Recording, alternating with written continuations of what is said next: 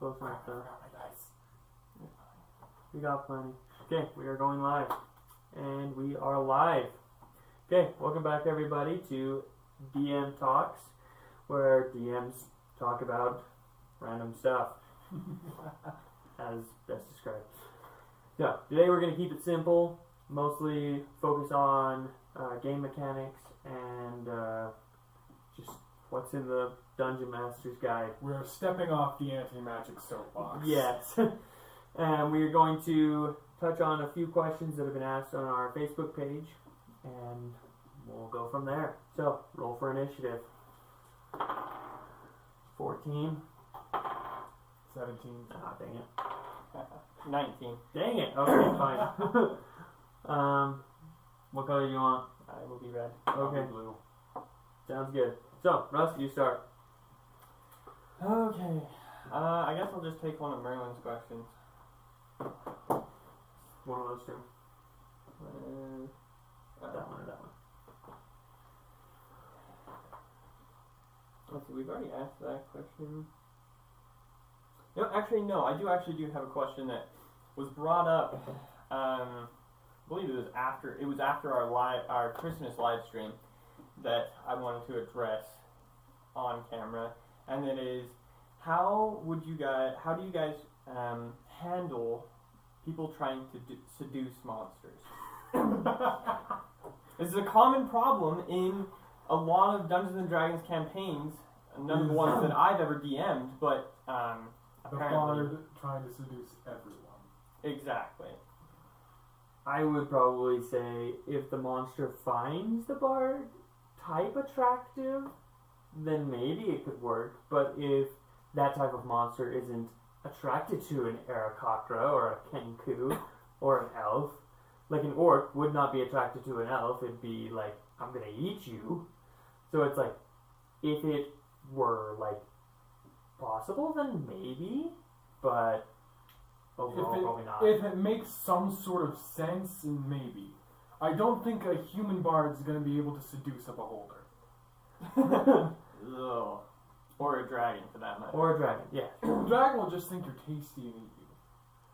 It'd be more like trying to uh, wiggle your way out. Uh, what's that word called? It's uh, I can't even think of the word. But yeah, just like wiggle your way out with your charisma, more than seduction.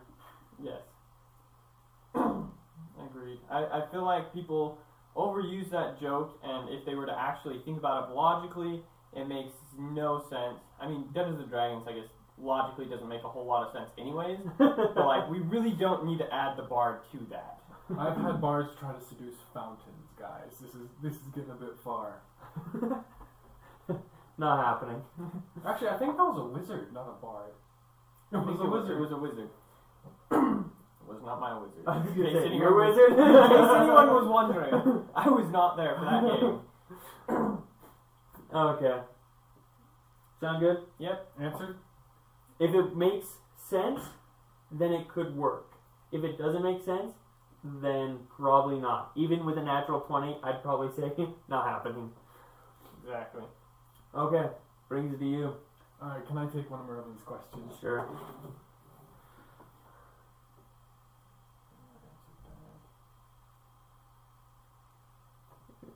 Oh. Pictures. Actually, there is one question I'd, I'd like to answer from Merlin. Is what is how is how is poison implemented in the game, and how can it be improved or worked with? because I've noticed a lot of po- a lot of poisons in the game don't deal any damage at all.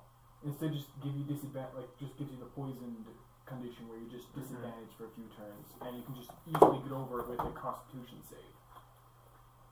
Well, I mean, if you think about poison in real life, a lot of are in the back. a lot of a lot of things that are considered like poisonous really just end up giving you like making you sick. yeah, making you sick. So it makes sense that a lot of poisons don't necessarily deal damage because those would be considered more of a deadly poison And acid. and acids.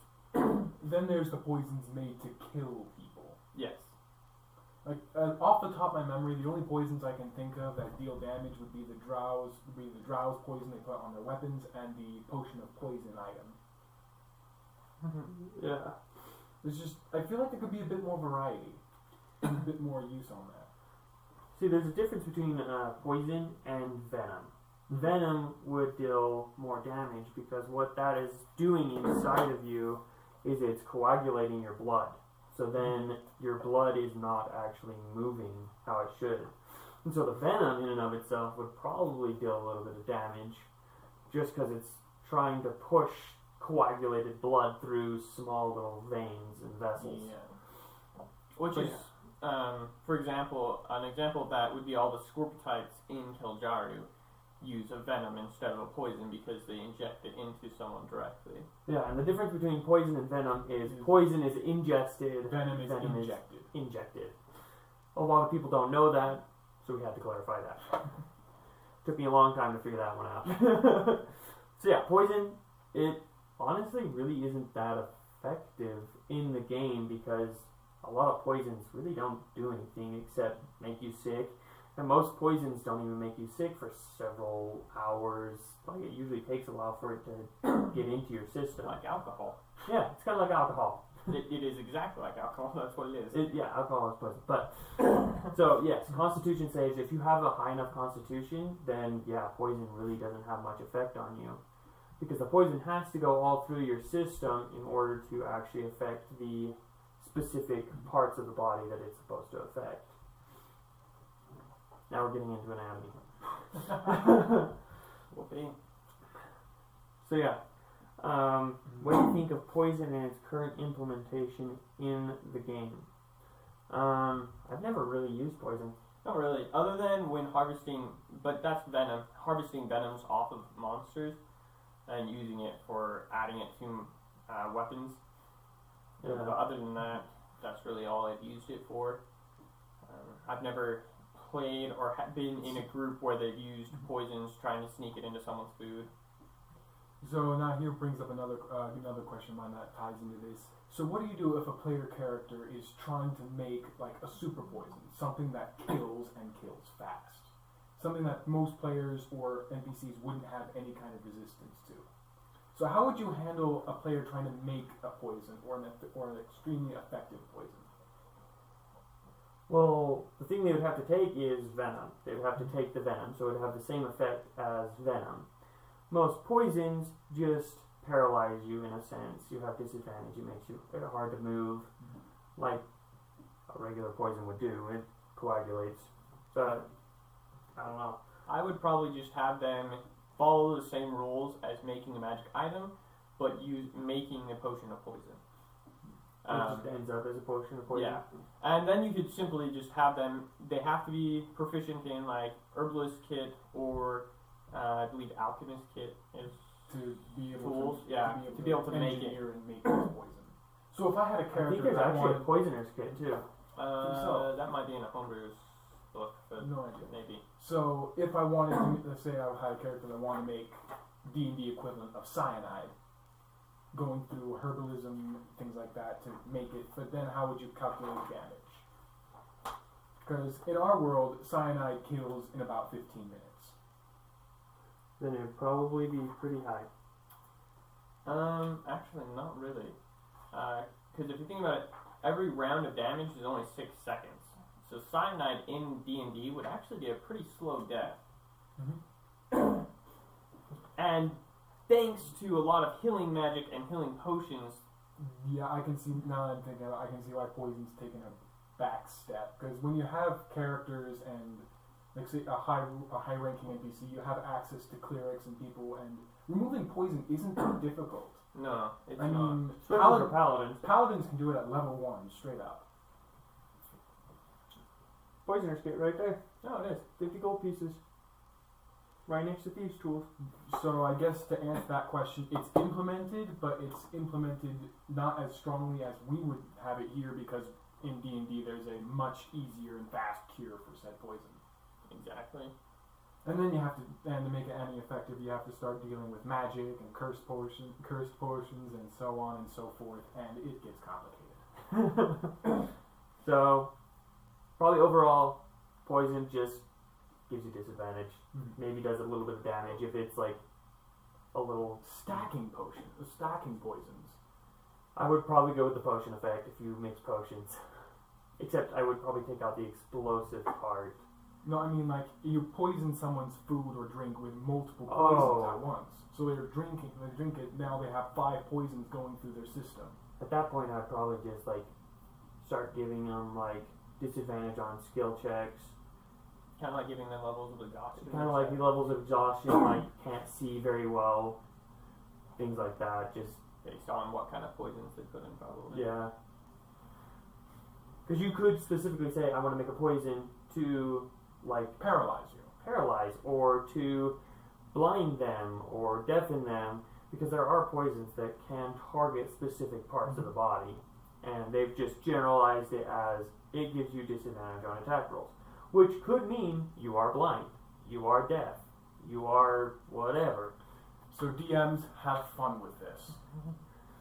and players have players just throw that into a dm i'm gonna make my own poison um Re- resolve. result Pretty much. I Okay. mean, I don't know of any class that's proficient in Poisoner's Kit, so you have to basically take a feat or be a human to get it. Or take in-game years to learn how to do it. Um, depending on your t- intelligence, you can actually learn it in a matter of months. Hmm. Or, so in short, either take a feat, take the time to learn it, or or, be a human. be a human. Just be a human. It, it solves all of your problems in D&D. Everyone makes fun of it, but then they came up with Tasha, Tasha's Cauldron and turned everyone into a human, so... yeah, pretty much. Okay, All right, Alan. resolved. My question, um, going off of Merlin's, I actually had this question is uh, thoughts on experience points, either milestone or the normal experience points in here. I'll actually look it up. While you guys talk, I'm going to look up how it explains experience points. Okay, so my own personal thoughts on this is a milestone is a milestone XP leveling is a great starter for when you're just barely starting out. You're starting to figure out the fundamentals of the game and how everything works. It gives your player, your new players, that sense of progression. Like even though they didn't do much this session, they started to accomplish something. My problem with it is it's um, it's kind of roadblocks it to do this, accomplish this, or kill this, and you level up. Instead of with the when with XP leveling, you get a bit more variety in it. You gain certain amount of XP for killing a thing or for avoiding the conflict. You can get XP for disarming traps, for expertly maneuvering through political political warfare because that is a that's a nuclear zone. Yeah, it kind of comes down to how complicated the DM wants to DM. Because, for example, I struggle with uh, rewarding experience outside of combat, and so my DMing ends up kind sounding kind of more like grinding in video games where you have to go out and kill monsters constantly just to level up.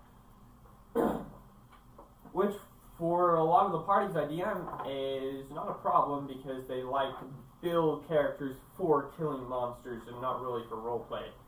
A lot of combat oriented. Exactly, and it makes it really fun if you really enjoy the combat of D and D, um, which I do, and I like to build my characters for combat. But when it comes to role playing and rewarding, it is a little bit harder. Um, that's where the milestone does come in handy. Is if you're a role play heavy thing, being able to like basically write out the whole storyline, and when they reach certain almost like chapters, they Mhm. level up and increase in power. Um, helps.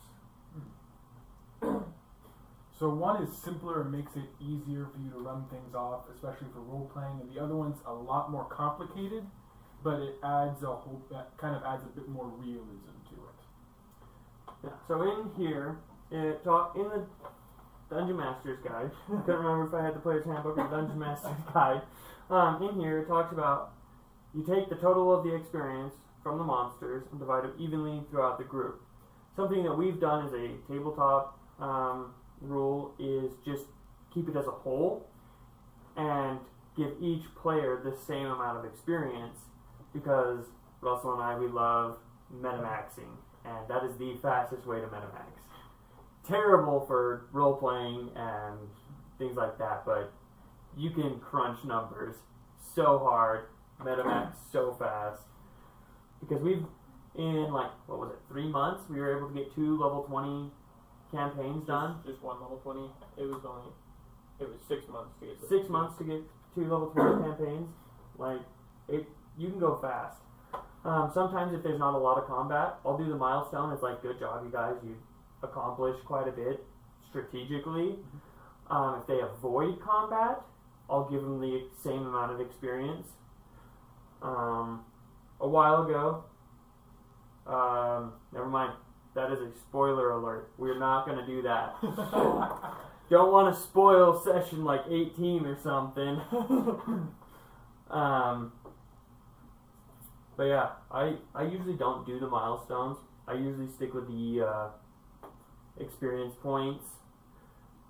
If we want to metamax, I just clump it all together, give each person the same. If I don't want to metamax and we're doing roleplay, I'll just split it up. And then that brings up another question is allowing characters to gain more experience than the other characters. I personally don't like doing that just because it makes it really hard for the DM to keep track of what level everybody's at, and a lot of players struggle to keep track of their own- experience, and so having one character that's like one person that's really good at keeping track of it is really helpful. Otherwise, the DM has to keep track of everybody's, and it's never to happen. Yeah.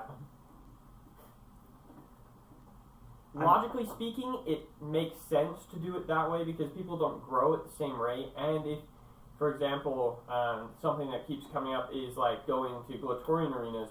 If someone's going to be fighting more often than the rest of the party, of course they're going to have higher skill level in combat. Yeah, and that every time I've DM, somebody just has to go to the tutorial arenas or that happened once. Okay. I know, but in multiple sessions, we've always had somebody want to go and fight somebody else or go and fight a monster for some weird reason. And it's like, okay, you get this much experience, while nobody else does because they were just sitting there watching you fight it.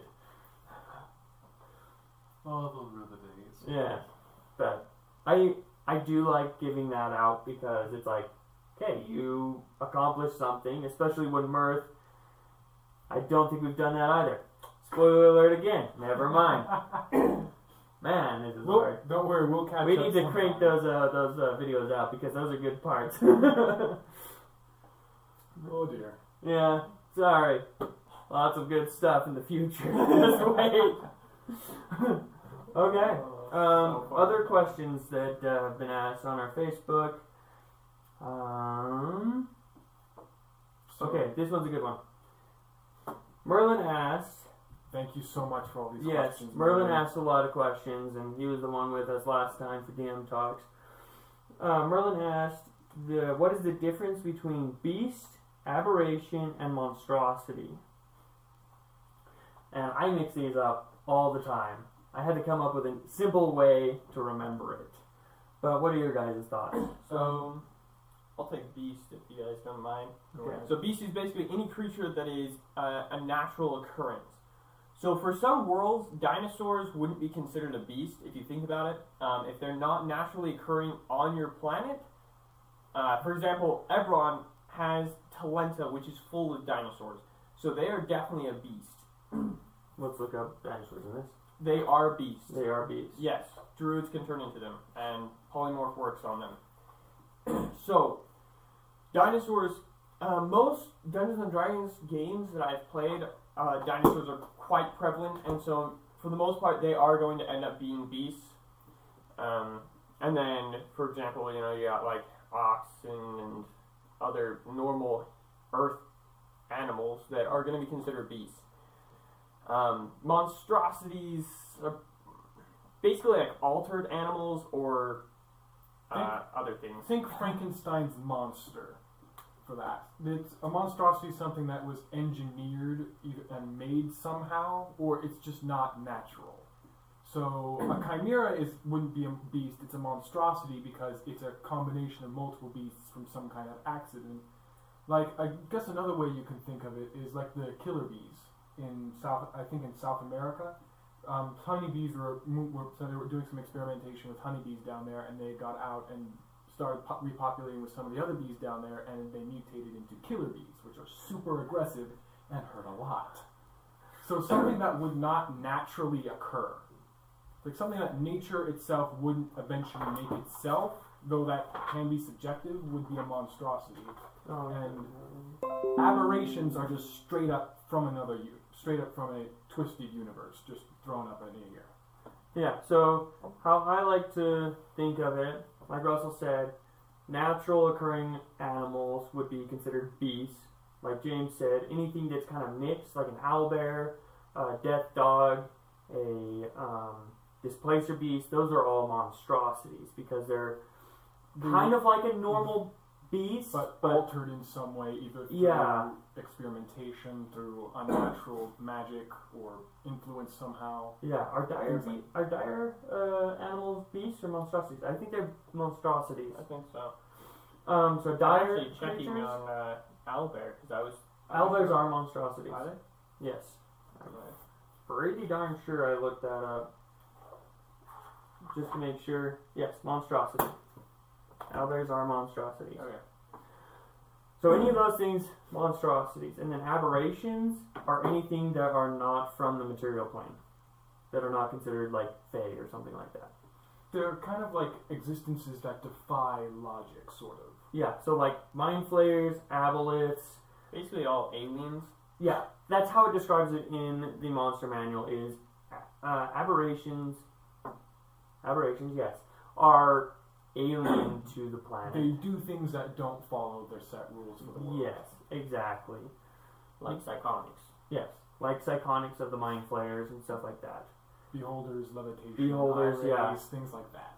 Anything that comes from a different plane is considered either an elemental or an aberration, Or Fae. Or fate, Or celestial, or celestial. or fiend. Okay, we got really complicated there at the end. I shouldn't have said that. If it's not fey, fiend, celestial, demon, Elemental. elemental, it is aberration. We'll put it that way. That was really complicated, but that's how we're going to put it. So that was all the questions that Merlin had. Norm- normally, if it has psychonics, it's ab- it's an aberration. Abjuration. Aberration. Whatever. Adjuration Psionics, is yeah. a wizard class. What is uh um what are Gith considered? Are they considered humanoids? I'm pretty sure Gith are humanoid. Because they are alien, but they're kind of like alien humans, and they still follow the basic rules of our world. So I guess you can consider that that. Mind flayers have their whole psionics, which defies magic and anything else that we know about. Well, that's the thing is- about the is, world. They uh, are humanoids. Some sort of. Though the other thing is, is to think about with Gith is that they got their psionics from um, the Mind Flayers, Hmm. and so uh, same go with And weren't they cast out to the astral plane? yeah. They're basically mutated Elf. elf and human or something. They're like astral plane elves. Pretty much. That's how I see them. Well, that's the thing. Is only one group of them is on the astral plane. The others in the, um, if you're going off Forgotten Realms, lives in the plane of chaos, Limbo. limbo. That's it. If I remember correctly from Mordenkainen's Tome of Foes, then they all kind of used to live on the astral plane, and then the Gith rose up against the Mind Flayers and did that whole revolution. And then they split into two separate groups and having their own giant civil war. So now you have the Githyanki and the Githzerai. Yes, and look at there are in limbo. Mhm. They're more of the monks. It was a less destructive French Revolution. Yes. Well, I mean, the mind flayers may disagree with you there. yes, they Who probably would. Who knows how many elder brains were lost in that war? Oh, don't don't get us started. here. The Mind Flayers weren't the heroes of the group. No, Not by any means. but elder brains are elder brains are interesting. You have to think, you have to acknowledge that. That is true. They are very interesting. Another topic for another day. But anything else? Any other game mechanics that we should just quickly crank out here? Simple questions. Um, what is that one frog monster that plants eggs in your character? Slaadi. Slaadi. Slaadi. What do you guys think about them?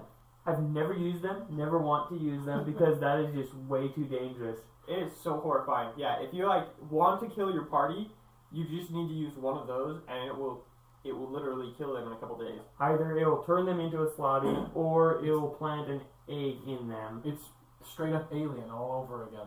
Oh yeah, it is terrifying. Like even the images are crazy.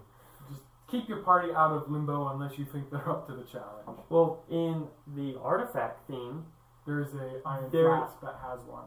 yeah, or when you're just rolling ram- randomly, one of the major um, problem things is it ha- it summons a slaadi, and it's like I think it's a death or gray slaadi. Oh, so those it's are like the Death it's gonna kill you as soon as you attune to this item. Like it's you're toast no matter what. Though the Slaadi did have that interesting mechanic is they have like a gemstone in their brain, and if you can get your hands on that, it's like Sazaz's son, Sun Balano, and his Oath Stone. Once you have that crystal, it's kind of your slave at that point.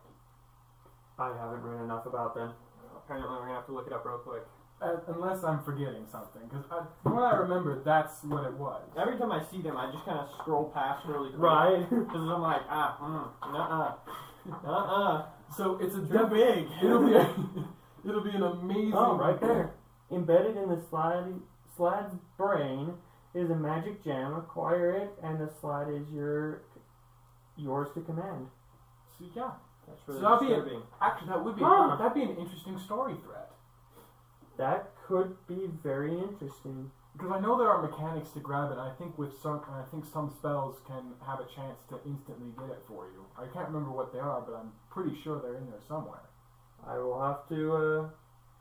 Oh, that's in the variant rules. I use most variant rules though. They're way more exciting. Like the variant rule in one of Xanathar's about uh, uh, cleaving through. Yeah. I like that variant rule. No one ever uses it because every time I pull out kobolds, they always get like converted to a different religion or something. Um, the imprisonment spell can do it. Um, a wish spell can do it. Wish spell can do anything? Yeah, it's true. well, that depends on how you word it. A greater restoration actually destroys the slaad.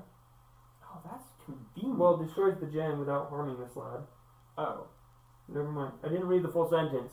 Should have read that. Okay, so now I'm getting a story idea of a villain slowly creating a slaad army, and You as a last resort, when everyone's when they're all about to die, just casting greater restoration on all the stones he has, and letting all these slaadi just loose on the world. that's awful. Holy cow. So, uh, in order to remove the gem, someone who is proficient in wisdom medicine can remove the gem from an incapacitated slaad. Each try requires one minute of uninterrupted work and a successful DC 20 medicine check.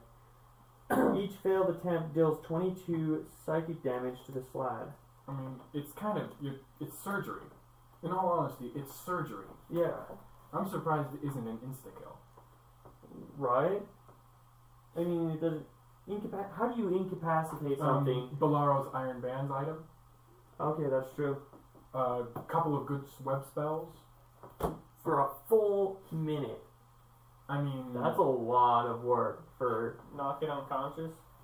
Actually, um, the sleep spell lasts a minute. Yeah, and they don't wake up until And if you they have- uh, if you take damage. take damage. if you have a sorcerer who also has using meta magic, you can make that minute last a lot longer. So if you're a sorcerer that is proficient in medicine, you can take all of them. There's also a hold monster. There's also a hold monster. Old monster, yeah, Po- like we said earlier, potion poisons or potions that paralyze. yeah. You could So you command can. monster to like just freeze You can as long as you don't lot. deal damage. This is actually surprisingly. This it's surprisingly doable now that you think about it. Hmm. Prepare yourselves. So this DM could get very fun. DMs, if you want to push your party to the limit, throw some slots at them. yes, Just make sure you have someone who's proficient in medicine. medicine to remove eggs and gemstones. Or Yeah. not. Or, or not, just kill them all. Plant slaads in them. If you really want to get rid of the whole party, just plant slaads in all of them. Have the slaads just run off after that point, and then your party's gonna die. Just like Alien. Yes, That'd be crazy. That's quite gruesome. So what happens if you kill the host before the egg can fully incubate? It probably just um, eats the corpse and doesn't care. And the, what happens if you just completely destroy the corpse then? That It, nothing it would would, happen. it would probably kill the egg. So choose parties. Let your entire party die or kill your friend. Alrighty, that escalated quickly. Alrighty, we're at a half hour. That's all we wanted to do for this one. So A lot shorter than one. yes, a lot shorter. So, like, subscribe, go to our Facebook page, like, follow us. Um, I created a group so that if you want, message us. We'll add you to the group and you can comment and post and pretty much whatever on there. So, anything else? Mm, no, I don't think so. Sure we got no more questions? Nope. I wanted to Last keep it time to a you half had- hour. That's why I didn't bring down the whole list. wanted to keep it to a half hour. Yeah. Have a great day. Happy New Year. See you all. Let's hope this year goes better. Yes. Um, oh yeah. Also, um, before we end, um, this new year, our goal is to get out at least two, if not three, videos every week. That is that is our goal. So Until we catch up. yes, at least until we catch up, which will take a very long time. That's why I say three because if we do two at a time, it's never going to happen. But if we do so two or three, sorry for falling behind on that. The threes will probably end up being live streams, though. Yes. so that is that. Have a great day. End stream.